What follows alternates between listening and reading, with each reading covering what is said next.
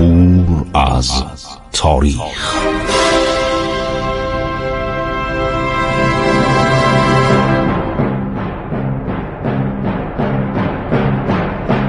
کاری از گروه جوان و اندیشه رادیو جوان.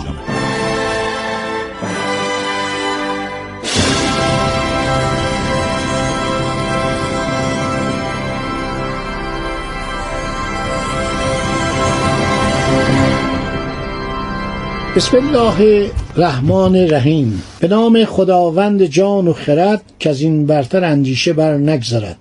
خداوند نام و خداوند جای، خداوند روزیده رهنمای، خداوند کیهان و گردان سپر، فروزنده ماه و ناهید و مر. این اشعار از فردوسی بزرگ بود. برنامه را آغاز می‌کنیم با سلام به شما و باز می‌گردیم به قرن چهارم عرض شود که هجری قمری. وقایع جالبی رو داشتم براتون نقل میکردم از کتاب های ابن مسکویه رازی، یعنی همون کتاب تجارب الامم و نیز کتاب مروج الذهب عرض شود که مسعودی. اینا مورخان بزرگی بودن و گفتیم که روس‌ها بردر گرفتن، یک سال در اونجا بودن و ایرانی‌ها شکست خوردن.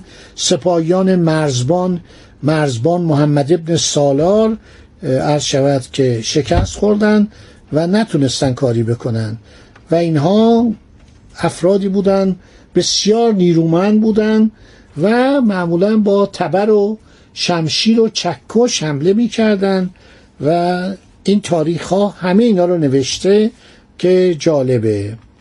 عده زیادی از دیلمان اومدن که با روس ها بجنگن و بعدم تونستن که هفتصد تن از روس ها رو بکشن و دیگران فرار کردند به ارک شهر و این مرزبان دور تا دور ارک شهر رو محاصره کرد.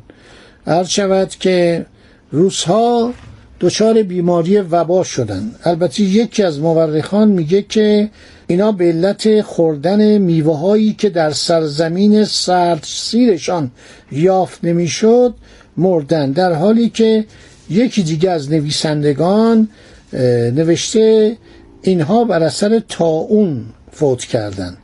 صحبت از طاعونه، ولی مورخان ایرانی درست‌تر نوشتن نوشتن اینا وبا، بر اثر وبا مردن و فرار کردن. انقدر اینها مردن که ناچار شدن شهر رو ترک کنن با کشتیبانان و نهصد تن سپاه عرض شود که فرار کردن. کشتیاشون آوردن و فرار کردن، راه سرزمین خود پیش گرفتن و خدا مسلمانان را از گزند ایشان آسوده ساخت. ابن مسکویه از تسلیم ناپذیری، پایداری و کشتن و کشته شدن روس‌ها حکایات زیادی نقل می‌کند. می‌گوید هیچ روسی زنده دستگیر نمی‌شد، هر کدام تا جان داشت جنگ می‌کرد. ابن مسکویه روس‌ها را بیدین، سلطه‌جو، با سلاح و جامعه‌ای چون دیلمان معرفی می‌کند. مردمان سخت بازو و بزرگ جثه‌ای بودند. مرزبان پسر محمد پسر مسافر در پیکار با آنان سهم بسزا داشت. اینا در اواخر سال سیصد و سی و سه و بیشتر ماه‌های سال سیصد و سی و چهار در ایران بودند. بعدم باردر رو گرفتن، باردر رو در همون آخر بهار گرفتن. در زمستان چون رود ولگا یخ میبست، آمد و رفت در آن رود میسر نبود، باقی زمستان را در دریای خزر در خاک خزران گذرانده. در بهار سال بعد به مرز و بوم خود بازگشتند.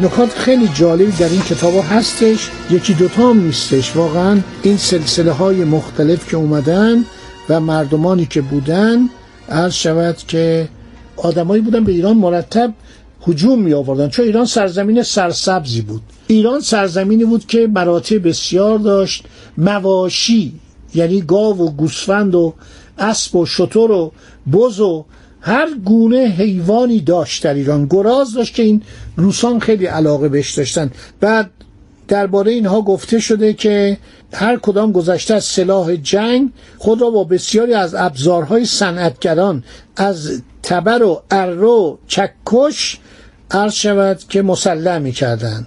در جنگ با حربه و سپر می جنگیدن. شمشیر نیز همایل می کردن. عمود داشتن، عمود یعنی گرز. سلاحی همچون دشته نیز بر خود آویزند.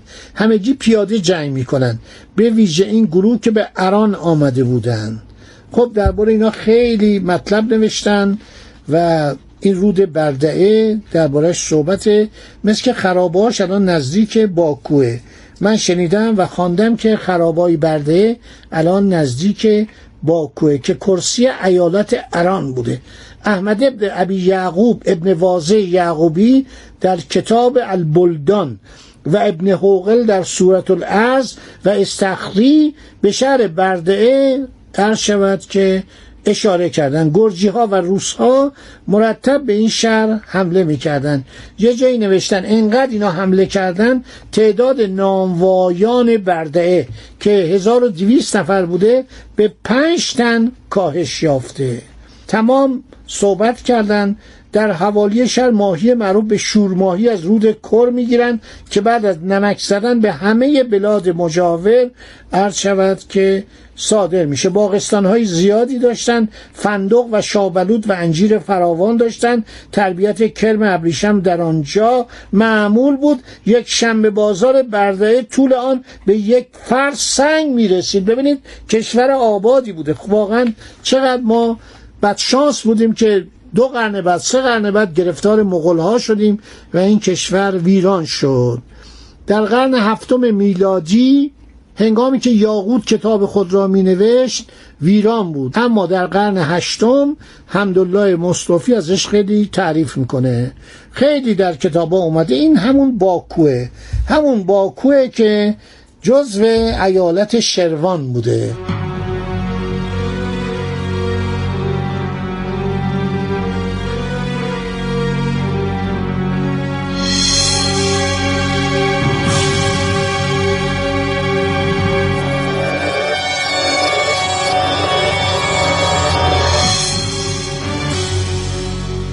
خب آذربایجان پانصد و یک هجری قمری به بعد شدادیان کرد نژاد که محل ایشان شهر گنجه بود، شدادیان آنی که سوای شدادیان گنجه بودند، در شهر آنی در آسیای صغیر فرمان می‌راندند.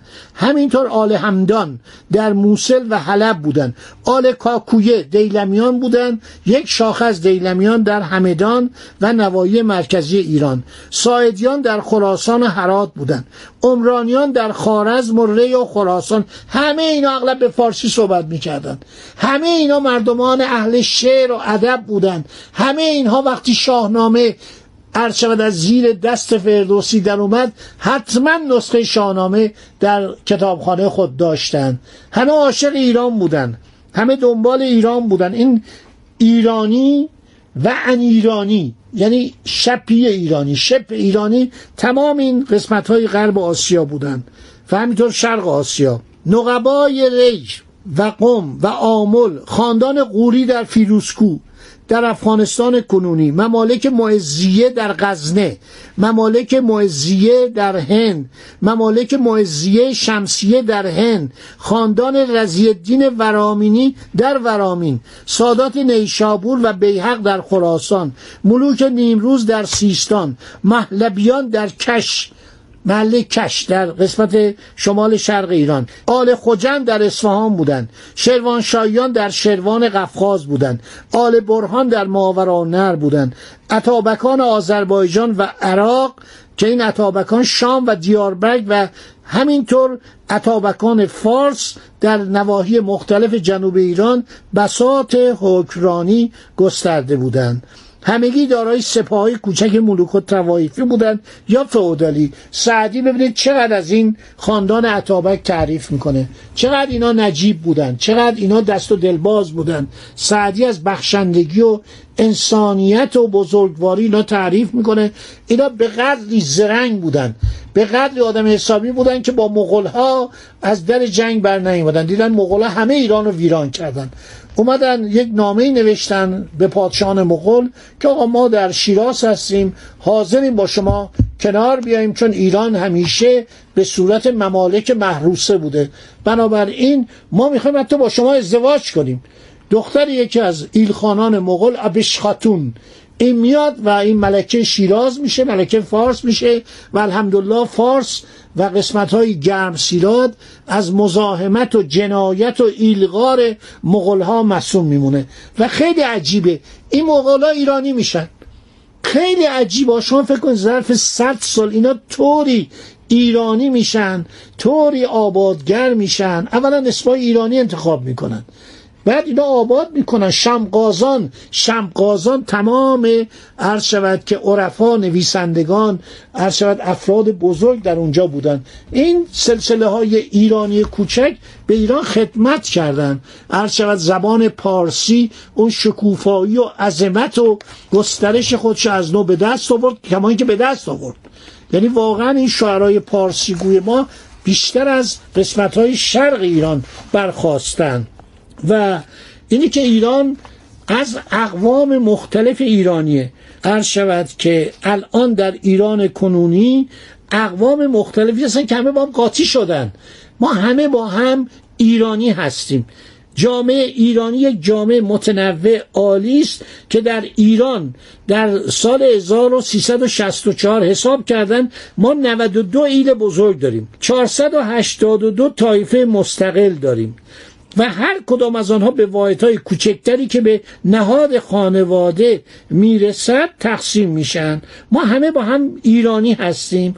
در هر خانواده ایرانی تبارهای مختلف هستند. مجموع اینا همه ایرانی هستیم. ما ما ایرانی هستیم. خود بنده همیشه اول میگم من ایرانیم، بعد ساکن و متولد فلان استان کشور. خدا نگهدار شما، روز خوشی رو داشته باشید. وطنم ای شکوه پا بر جا،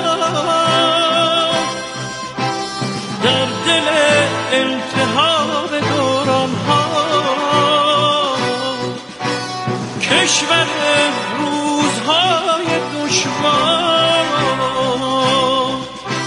زخمی سربلند بحران ها،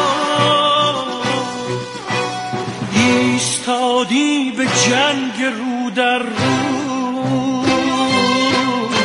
خنجر از پشت میزند دشمن،